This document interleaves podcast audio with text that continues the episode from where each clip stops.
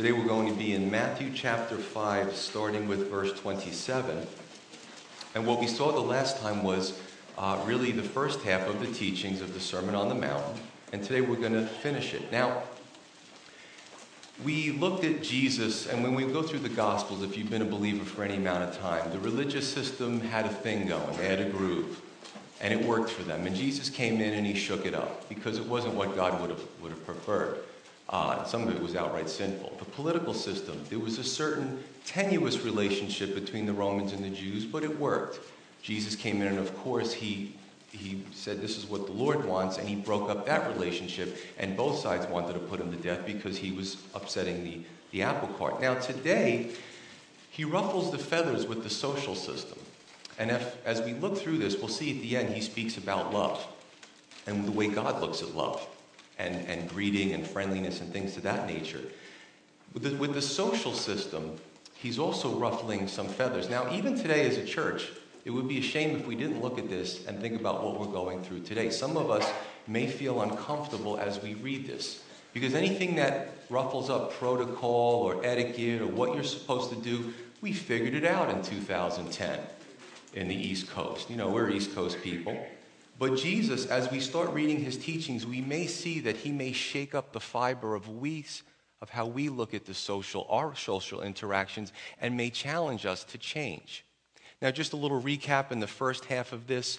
Uh, you know, we saw that you can be a believer, and at some point we should be a disciple. We come to God, God broken, empty. He fills us. He empowers us with the Holy Spirit. We go out and we represent them. It's a lifestyle then you see the world's reaction. And normally it's, it's a negative reaction. And then the challenge, we, he kind of left it off, or we left it off because I don't want to cram it all in one sermon. Uh, the challenge was to live by God's precepts that went deeper or greater or more righteous than the religious leaders, the scribes and the Pharisees. And most were scratching their head, I'm sure, including his disciples. But these guys are so meticulous. You know, how could we be better than that? And Jesus, you know, we see that they had a surface relationship, but they really didn't come from their heart. And of course, the, the cool thing about God is so when I go to pray, uh, I just I spill out my motives. I search deep within my heart because what's the sense in trying to hide it? He can see through the veneer of phoniness.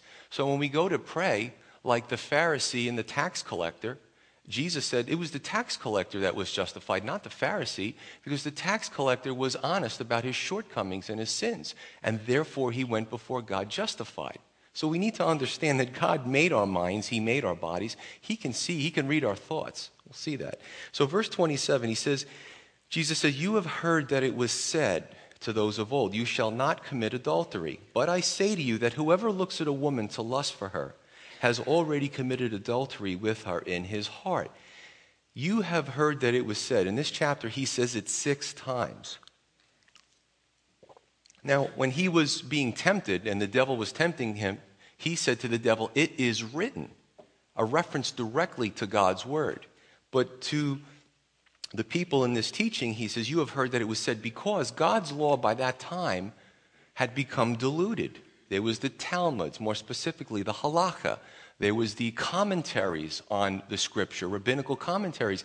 And even today, in, in many forms of Judaism, they follow more the commentaries than going right back to the source. There were loopholes. There were things taken out of context. God's word became an unrecognized mixture of some of God's law, but much of man's tradition, and the life was squeezed out of the law. So Jesus came to change that. He came to set the record straight. And it isn't, it's not much different today, even in our courts, right? The people vote in a, legis, a legislator and they make laws. And then, with one opinion from some superior court judge or some uh, federal judge, with one stroke of the pen, they say, I don't like that law. This is what I think it means. And they change the law. It's an assault on the very fiber of the things that made this country great even in Christendom. There's some bizarre doctrines out there. That's why we give out Bibles. That's why we want you to read along with Bibles. And I've said this uh, before Calvary Chapel pastors train their, their, their uh, congregation to be able to pick out a fraud or a falsity. And what we do is we paint as pastors ourselves into a box. So if we started to get egocentric and started to change things, the congregation would say, No, no, no, we've been taught this for so many years. You can't go there. So beware of man and go back to the source, which is God's word. Now, we left off with the understanding of murder and anger and things that fester in the heart that are like murdering someone in the heart. Here, we're in adultery, which is the second or the seventh commandment, excuse me. And my wife and I, we, you know, we'll read current events together, and after 19 years of being together, we're still very communicative. And then, you know, you see this adultery thing, and, and unfortunately, it, it happens too frequently in ministry. And of course, I have a different take on things. I, I, look at that and I'm like, babe, adultery? Who's got time for adultery? You know what I'm saying? I'm like, these guys need to get a second job if they're idle. But I, I can be a little sanctimonious about that. However, Jesus said that if I've ever looked at uh, a woman with, in, in my heart and lusted after her, I've already committed it in my heart. And the root of it, again, is not the actual act, but it's the lust in the heart, and we're guilty. Now, does that mean that we should, and I've heard this, well, shouldn't you just go all the way and enjoy the pleasures of sin if it's, you're already condemned? No, that's ridiculous. There is a difference between the thought, and yeah, I have heard those questions. Uh, some of you are grumbling. Uh, but there is a difference between the thought and the action. And what it tells us, and what Jesus tells us, is we're not as righteous as we might think. When the rich young ruler came to Jesus, he said, I've kept all these commandments since I was young. And, and the truth is, this teaching exposes that there are things of the heart where you've broken at least one or many of the Ten Commandments. So, verse 29, Jesus says, And if your right eye causes you to sin, pluck it out and cast it from you. For it is more profitable for you that one of your members perish than for your whole body to be cast into hell. And if your right hand causes you to sin, cut it off and cast it from you. For it is more profitable for you that one of your members perish than for your whole body to be cast into hell. Now, this was a teaching style. Jesus had some very interesting styles that uh, folks today still emulate because he is the master. But this is a truth through hyperbole. Okay? In other words, uh, if we were to follow this literally, which was not his intention, we'd all be seeing in mono instead of stereo. None of us would have a right hand, and I don't know if any of us would have made it to church today, you know? But the truth is, even if you're blind, if you pluck them both out, you can still lust because things go on in the mind. And, you know, what Jesus is saying here is that to remove things from our lives that cause us to sin. Calvary Chapel has some good policies that the pastors, even though we're autonomous, we follow these, these guidelines. As a matter of fact, um, Church Mutual is, our, that is the company that insures most churches, and they'll send out a newsletter about how to keep, because they're concerned too, because they have to pay out claims and things like that. So uh, it's funny because the Calvary Chapel policy, and I see the Church Mutual policy, they even say a male minister ministering or uh, counseling a female should leave the door open in the office. And even if nothing's going on, it removes the appearance of sin. So there's certain things that we do to try to avoid a situation which could cause us to fall into temptation. Calvary Chapel's got some good policies that way. Again, it, it starts in the heart, but we don't go, want to get to a point where it's the point of no return and then the damage is done. So Jesus is basically saying, cut off the disease before it spreads to the rest of the body. And in a spiritual sense, get rid of things in your life before the whole person is lost and cast into hell. Okay? Brothers and sisters, we need to be serious about the things that cause us to sin. We need to be serious. And, and the word rooted out is such a great word, like a weed. If you pluck off the head of the dandelion, you the stem, you think you got it. You've got to take it out by the roots. We've got to root out that sin. And if we stop for a moment and think, what are the things in my life as a believer, and I can't read your mind, only God can, He knows it's there. What are the things in my life that cause me to sin? For everyone, something comes to mind. What do I have to do to root those things out? Because they're wreaking havoc on my walk with the Lord. And that's what Jesus is trying to explain to us. Verse 31 Furthermore, it has been said, Whoever divorces his wife, let him give her a certificate of divorce. But I say to you that whoever divorces his wife for any reason, except sexual immorality, causes her to commit adultery. And whoever marries a woman who is divorced commits adultery. Now, this comes from Deuteronomy 24. And we know Jesus even said that uh, God's ideal is for that a man and a woman, when they choose to be married, that they stay together. However, in Deuteronomy 24, because of sexual immorality, that was a way to not uh, be married anymore. And of course, there's um, death, and we prefer death by natural causes. You can get remarried afterwards. But what happened back then was, again, in a male dominated society, and for us, we don't really understand it, but back then, try to bring yourself back to that culture. A man could tell his wife to leave the house, and she could be in limbo. And if she's not divorced, you know, hey, isn't that uh, Bob's wife? Yeah, but don't get involved. You know, they're still married. So this woman really wasn't part of the household, but she wasn't free. So the law demanded, and I believe God did it so that the, the woman could have some peace. He demanded that the man would actually write out a certificate of divorce and literally put it in her hand. Not Pony Express, not certified mail, put it in her hand so that she could move on with her life. Now, the problem with divorce was over the years, it became loosely interpret, interpreted, and Jesus had to set, set the record straight again. Enter two major rabbinical schools at the time, and if you know your history, you'll know that you had Rabbi Shammai, at the time of Christ, was already established. He was more conservative in his outlook, but he, his school had some flaws, and Rabbi Hillel you might drive down the road and see some synagogues that are named after Hillel. Uh, he was a very famous rabbi. School was established at the time of Christ. The problem with Hillel was he took liberties with God's law. And he's revered, but honestly, I think he really did God uh, a, a disservice. And Jesus came to say, This is wrong. Hillel said, and this is famous, and some people actually find humor in this, but he said that a, a husband could divorce his wife for burning his meal right? I mean, that's, that's pretty, pretty uh, a petty reason to be able to divorce your, your wife. Now, you have to understand the historical aspect here. As you go through the Gospels, you'll see that the scribes and the Pharisees and the Herodians and the, some of you are snickering, uh, the Herodians and the, um, uh, you know, all the, these different groups were trying to pin Jesus into a, a, a theme, right? A, a, school. Are you part of Hillel? Are you part of Shammai? And Jesus says, I'm part of God. This is what God says. I don't care about your established schools. So understand the, the culture at the time. Kind of reminds me even of the, the Calvinist versus Arminian debate. You know, they try to say, well, which one are you? Neither.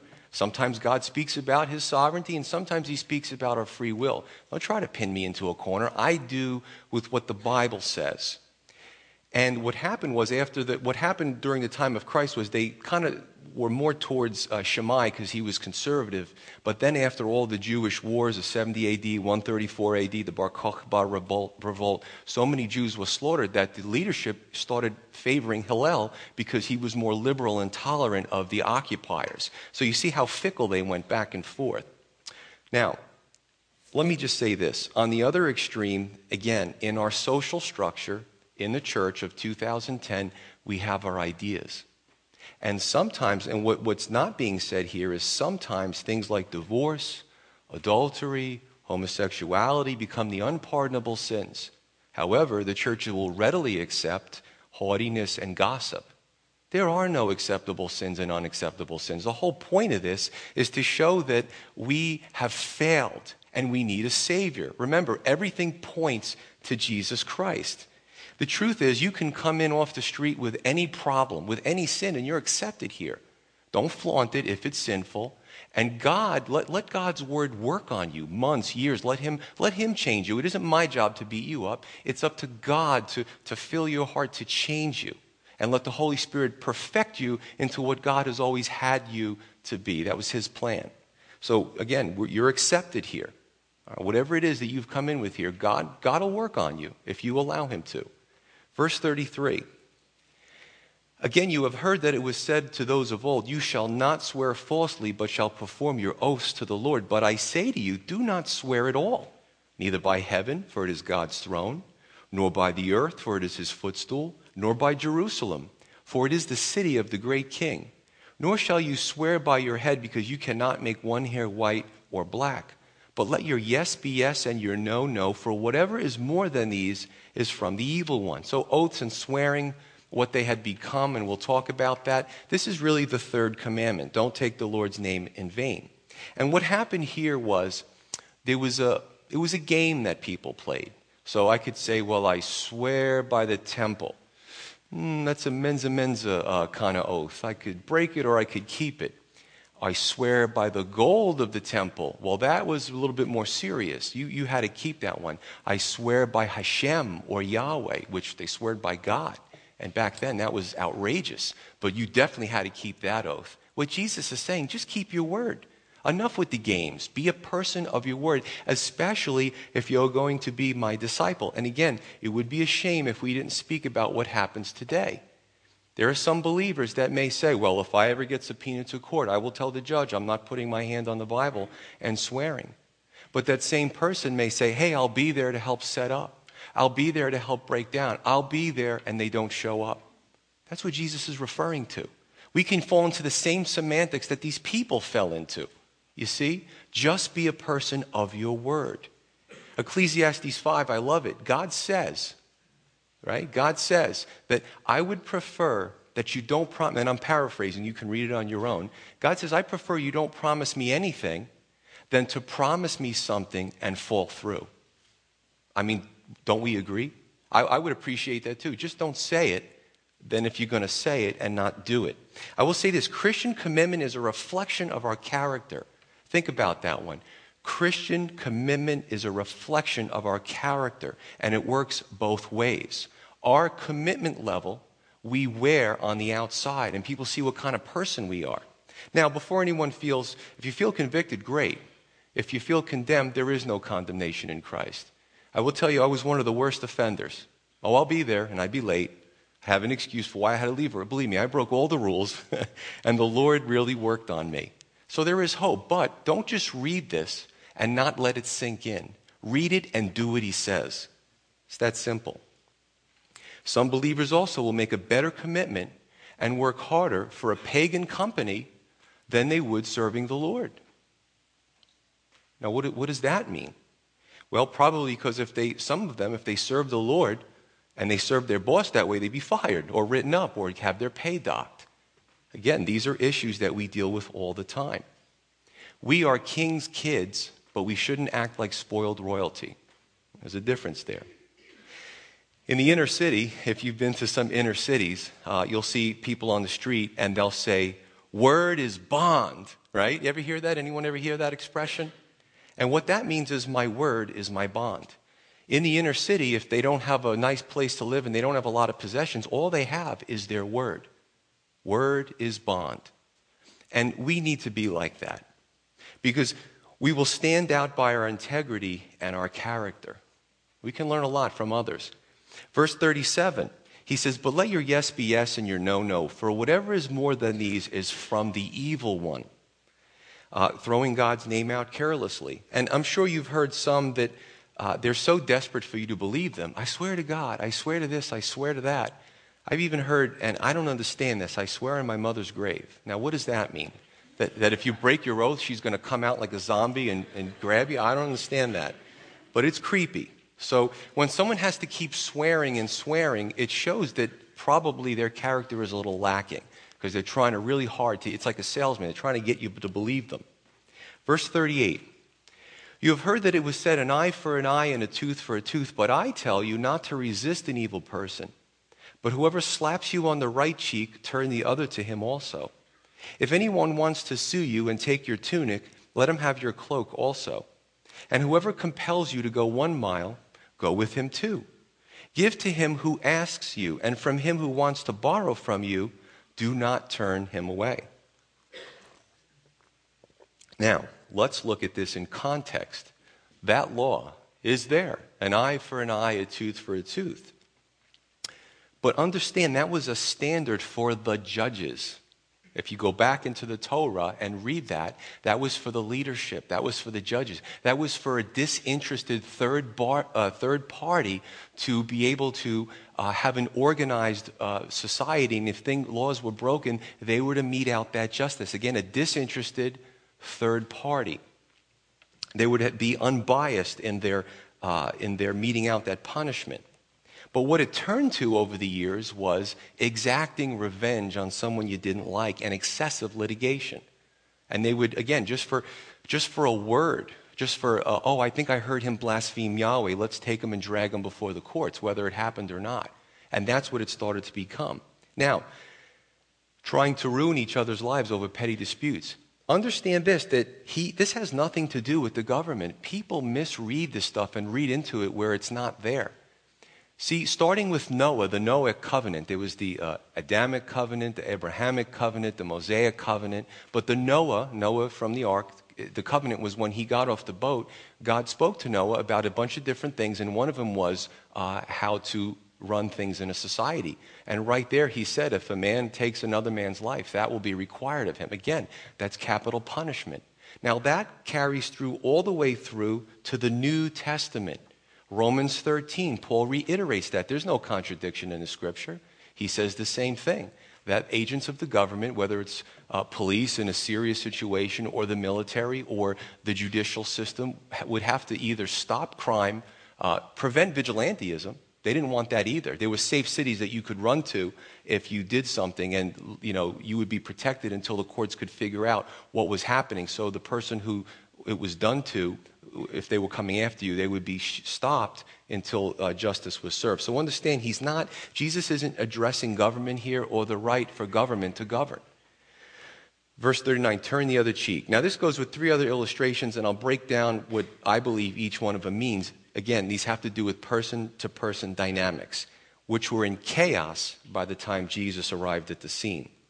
Because even Jesus in John 18, if you remember, when he was struck, he protested that he was struck. He didn't strike him back, but he protested because that was done uh, contrary to the law, and these were supposed to be the religious leaders. Uh, and on the cross, he forgave their actions. So, what is Jesus saying here? Number one, don't seek retribution. Don't repay evil for evil or every insult or hurt perpetrated upon us. Now, could it be physical? Sure, it could. But I think there's a concept that we need to gain. Now, if you've ever been in a situation where you've um, got into a heated argument and your adrenaline's rushing and your, your, your breathing is shallow and you know you're ready to scrap or whatever the case may be, to actually stop and take a step back and bring that down, the parasympathetic nervous system, to start dropping all those physiological responses takes more strength, more courage and more of the spirit than to just go in and start arms and fists flying. You see what I'm saying? So, could it be physical? Sure, it could. Now, this doesn't mean that somebody who's being attacked and, and the laws of the land say you shouldn't be robbed or mugged, that you shouldn't go to the authorities and, and you know, have the perpetrator brought to justice. So, understand the concept behind this. Verse 40. He says, If anyone wants to sue you and take your tunic, let him have your cloak also. Second point how important are our possessions when it comes to dispute? Now, let me just say this. How many, and uh, what's going to come to your mind, how many believers do you know don't speak anymore because of 50 bucks or 100 bucks? Maybe it's happened to you. Maybe there's an irreconciled situation with you and another person for stupid money, petty money, comes and goes. And we see this stuff all the time. Family members don't talk over silly things. Jesus is saying, here, take this and take that also. I mean, it's not, there's nothing wrong with saying, listen, I thought that this was the deal, this was my impression, this is what you said, but here, for the sake of not having problems, take the $50 or $100. Now, now some may say, well, what about $1,000? I'm not going there, you know? We're not going to fix a price here, but you know what I'm saying. It's the heart behind it. Now, does that mean that uh, an elderly person who's swindled out of their life savings shouldn't report that to authorities? No. No, that's not what he's saying here. Now, I'll just say this a little public service message. There is a scam going around, and they target the elderly. And I'm going to say it from the pulpit because if you're an older person, you should tell the people in your group that this is going around because a lot of elderly people are being um, you know, robbed through this scam. What happens is the person calls the, uh, the elderly person's home and says, uh, and it's just this, it's, every time they come in with this complaint to the station, it's the same thing. I'm Officer so and so from the Canadian Police. We have your grandson here. And he's okay, but we can't release him unless you wire us $2,000 to this location. Can't tell you how many people fall into this. They're so nervous and so scared that they don't even check with their grandkids. They just go to Western Union and wire the money. Well, uh, it's really hard to trace, and it is unsolvable because these things can be Western Union way overseas where they don't have the same laws that we do and jurisdictional uh, roadblocks. So I dealt with one elderly woman, and she, uh, I really felt bad for her. And uh, I, she said, uh, You know, I want to give him a piece of my mind. And she goes, You know, I'd rather you give him a piece of my mind. so she gives me the phone, and I call him. He goes, This is Officer so and so. I said, Yeah, this is Officer so and so. I'm the real police. And I said, I said, Who are you? I mean, I just, she was really happy at the end, but I said, um, uh, I said, I bet you're real proud of yourself ripping off old ladies for their, you know, retirement money. I said, this conversation will come up again in the judgment. I basically told him he was going to hell. He hung up on me. now, I don't know if I was in the spirit or the flesh, but it felt good.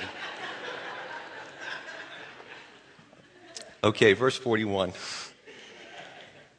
And whoever compels you to go one mile, go with him too. The third point here. In Roman law, and the Jews hated this. They absolutely, you say, where do you get all these facts from? You can, you can find this through secular history. You can find this through Josephus' works. You can find this through so many, even rabbinical teachings.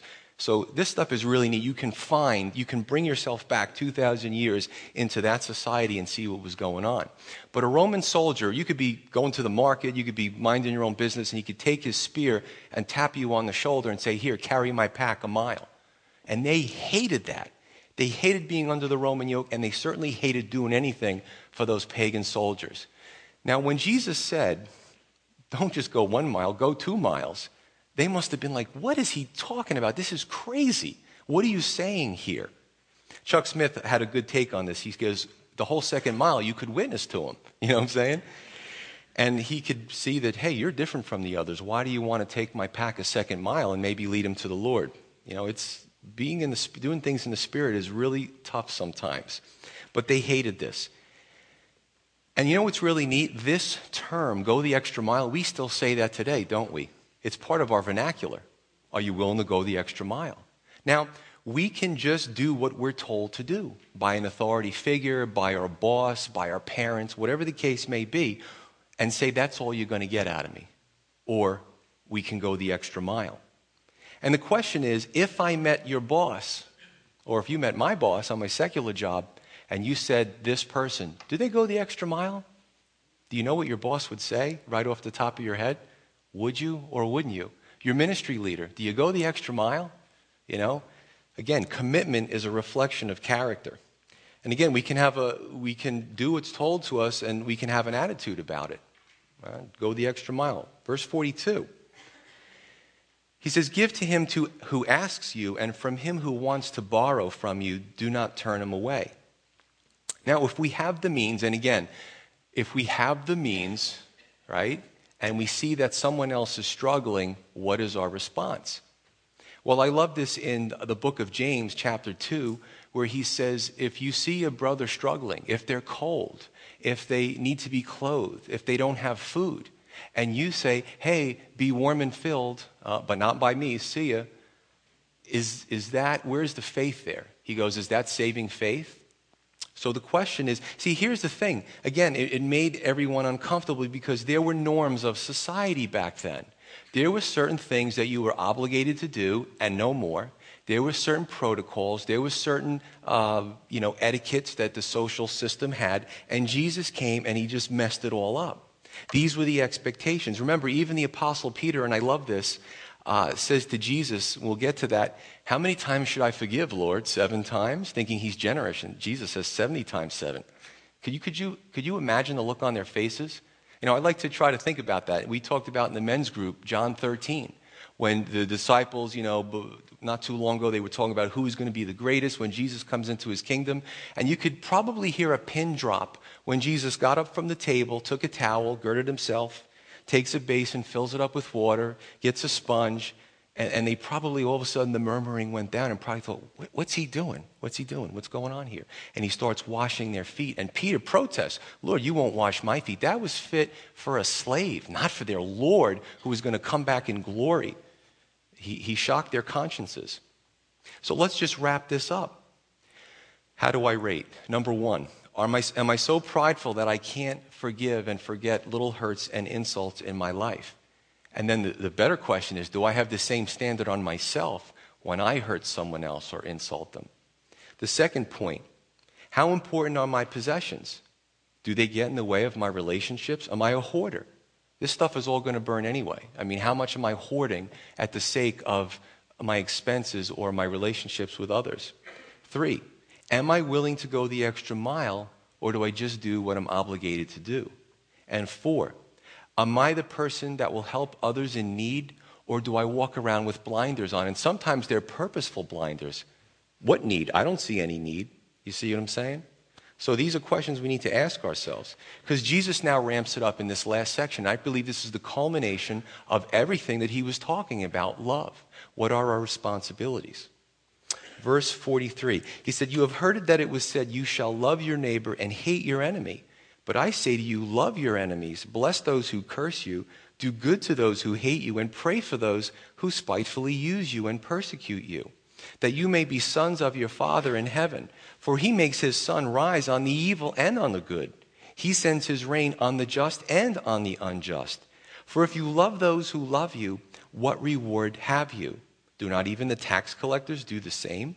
And if you greet your brethren only, what do you do more than others? Do not even the tax collectors do so? Therefore, you shall be perfect, just as your Father in heaven is perfect. He said, You have heard because it wasn't true. The law didn't say to hate your enemies. As a matter of fact, in Exodus 22, God says to be hospitable. There were laws governing hospitality, Middle Eastern hospitality. And God even says in Exodus 22 to be hospitable because don't you remember that you were strangers in Egypt?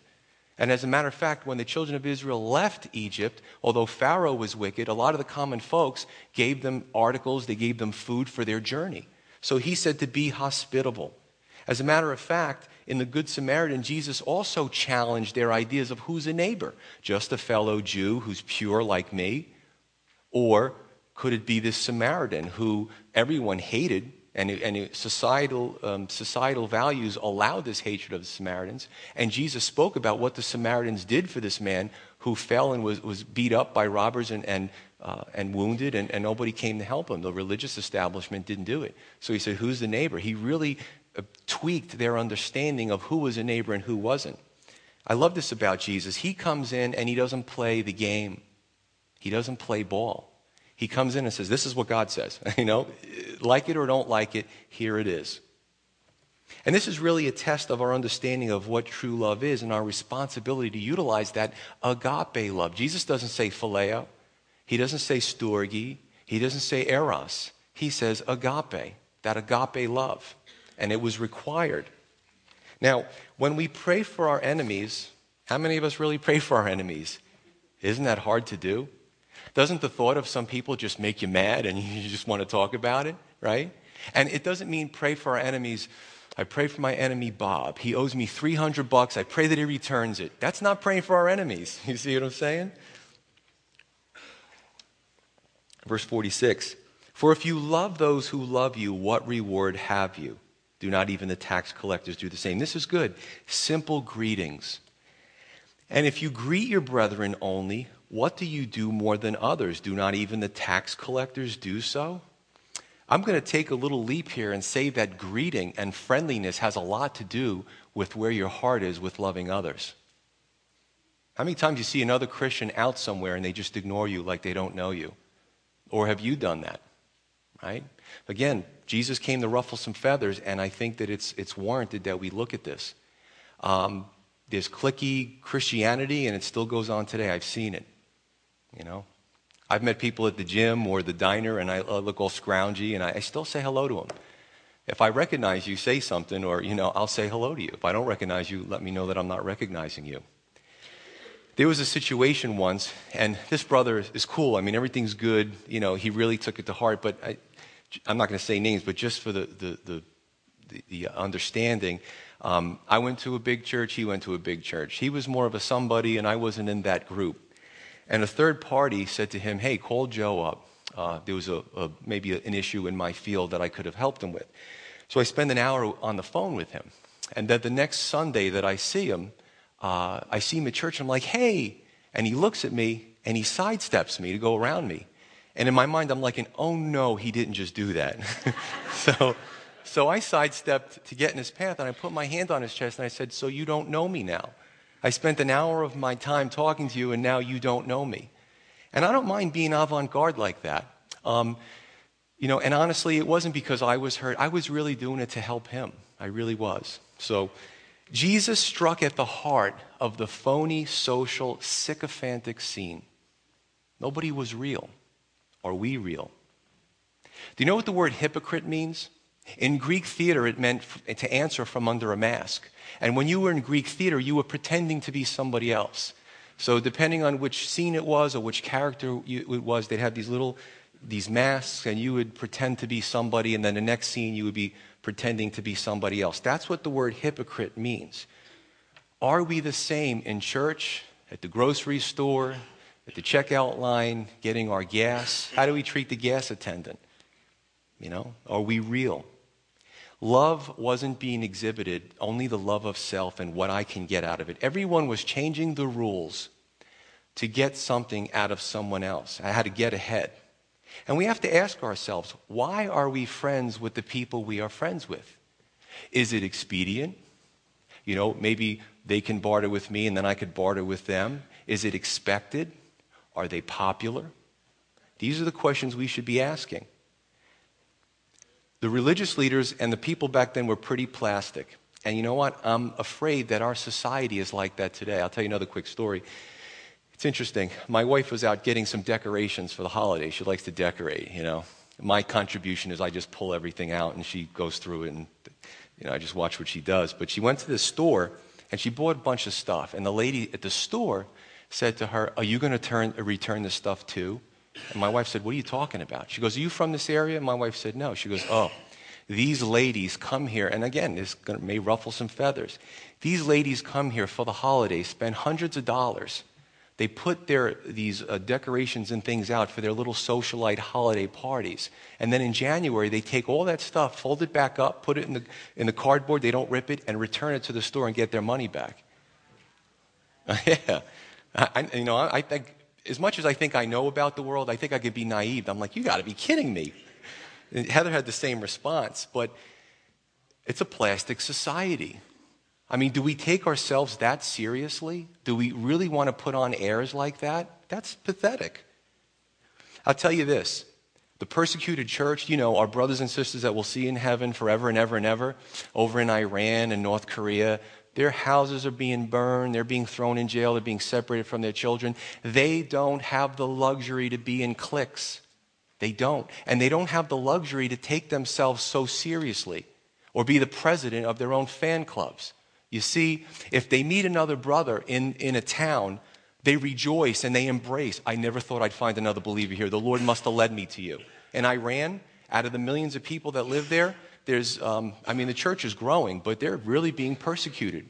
And if in Tehran a believer finds another believer, they rejoice and they say it had to be from the Lord. They don't care about the, the little minute silliness of style of worship and style of, of some you know, extraneous doctrine. They just fellowship together. Think about that. When me or ego is on the throne, it's hard to love anyone else but myself. To keep the sermon of the on the Sermon on the Mount, I talked about a believer must graduate to becoming a disciple of Christ, and it must be a lifestyle. Because if you look at all the teachings we spoke about murder, adultery, divorce, oaths, interpersonal relationships, how to love it's all about being other centered. Leaving your gift on the altar. If we really love God, then we'll love those who are made in His image. I'm going to read verse 48 again. Now you say, you're going to read this and say, oh, throw up my hands. I can't do this. In the flesh, we can't do this. He says, Therefore, you shall be perfect, just as your Father in heaven is perfect. Now, that word perfect doesn't mean sinless or flawless, although God is those things, but it means to be complete and mature. And we become complete when we really learn how to love the way God says that we should love. Let's pray.